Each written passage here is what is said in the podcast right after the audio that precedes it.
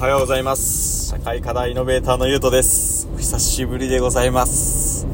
前回の投稿からだいたい2週間ぐらいかな。23 2週間半ぐらい空いてしまったんですけど本当に申し訳ありません。あのちょっと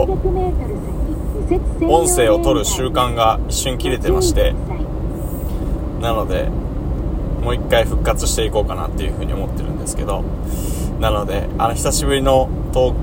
稿というか久しぶりの音声で基本一発撮りなのでちょっと何喋ってるかわからないかもしれないんですけど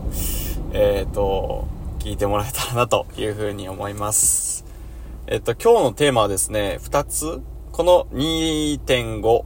週間ぐらいの間に自分に得た自分が得たすごい大きな気づき学びが、あの、大きく分けて2つあって それについてちょっと話していけたらなというふうに思います。なんかつまんないトークになってそうで嫌なんですけど、まあいつも通りかな と思いながら音声を撮っております。はい。えっと、一つ目なんですけど、一つ目は、あの、まあ、僕自身、やっぱりすごく身近な人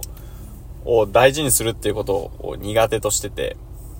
家族も含め、彼女も含め、友達も含め、まあ身近な人を、なんて言うんでしょう。ないがしろにしてるわけじゃないんですけど、まあ、仕事が忙しいから何々とか、あの、今、頑張ってるから何々みたいな感じで、いろんな家族に対してとか、彼女に対して、友達に対してっていうことに対し、ことに、なんて言うんでしょう。あの、あまり時間を避けてなかったりとか、あとは、こう、なん、なん、ほんまに感謝持ててたかなって思う時期が結構あって、というのもなんか最近、実はあの、息抜きで静岡県に旅行に行ってきたんですけど、まあそれで彼女と一緒に行ってきたんですけど、あのそれがですね、すごく楽しくて、楽しいのと、何て言うんでしょう、なんかこう、なんかこう異空間に飛んでるようなパラレルワールドにいるような気分になったんです。なんか日々ガーって仕事して一生懸命やってるのはもちろんやってるんですけどでもふとこう見た時に何て言うんでしょう。あこういう人たちのおかげで今自分仕事頑張れてるんだなって思う瞬間が結構あったりとか。なんか家族もそうですけどなんか結構やっぱりみんなに愛情を持って身近な人が愛情を持って僕を支えてくれてるから今普通に一生懸命頑張れてっていうことを知れたのでなんかそこがこの2週間ですごく大きな気づきであのなんかままあ、身近な人を大事にするとかですね。まあ、総じて言うと、まあ、心を磨くっていう部分をすごく大事にしていきたいなというように思った2.5週間でした。で心を磨くっていうのでいくと、まあ、あの稲森和夫さんの心の本を読んだっていうのもあるんですけどな結局いろんな人に支えてもらってるいろんな人に感謝できるとかまっすぐ素直にあの夢に向かっていくとか諦めないでいつまでも食らいついていくとか人がやりたくない仕事とか人がうんこういうの難しいからちょっと避けたいっていうような仕事でもどんどんどんどんやっていくとかなんかそんな何て言うんでしょう。うーんなうーん ちょっと分かんないですけど何て言ったらいいか分からないですけど。まあ自分がですね人としてかっこいいなって思える行動とか心の持ち方を持ってる人間ってどんなところだろうみたいなところにしっかりフォーカスしながらちゃんと正義や正義ダメなものはダメって言えるとかまあいろんなものがあると思うんですけど、まあその一つというかその結構大きな部分でちゃんと身近な人を大事にできるっていうのは一個ポイントかなと思ったりするのでそれにちょっと気づけたこの2.5週間ぐらいでした。なので、まあ、気づくだけやったら誰でもできますしうん。これをちゃんと継続して感謝を言い続けられるとか感謝の気持ちを持ち続けられるとか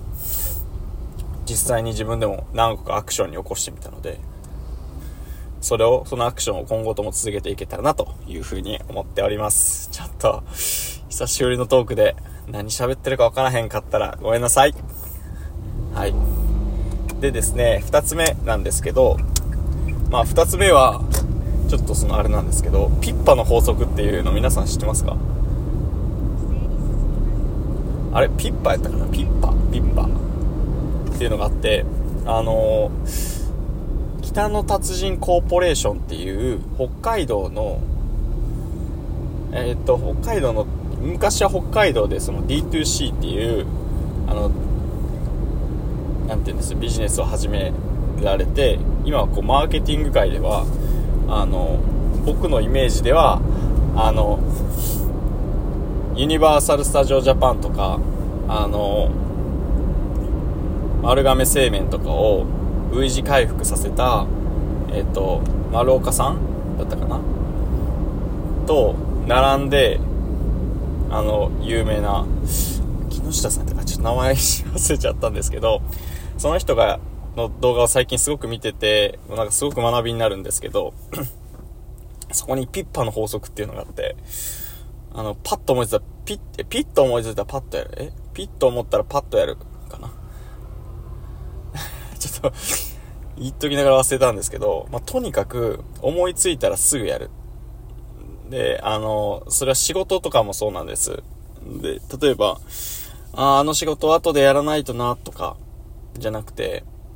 ピッと思いついたら、パッと動く。っていう、あの、めちゃくちゃ単純なんですけど、めちゃくちゃ効果あって、実はそれを僕も今この1週間ぐらいかな、ピッパの法則を試してみてるんですけど、あの、今まで不明確というか、うん、不確定要素が強かった、あの、タスク？で、タスクってこう、仕事とかってやってればやってるうちに、ちょっとずつ溜まっていくじゃないですか。で、あ、これもやらないと、あれもやらないととか、あ、これして、あれして、これして、あれしてやらないとっていう風になるんですけど、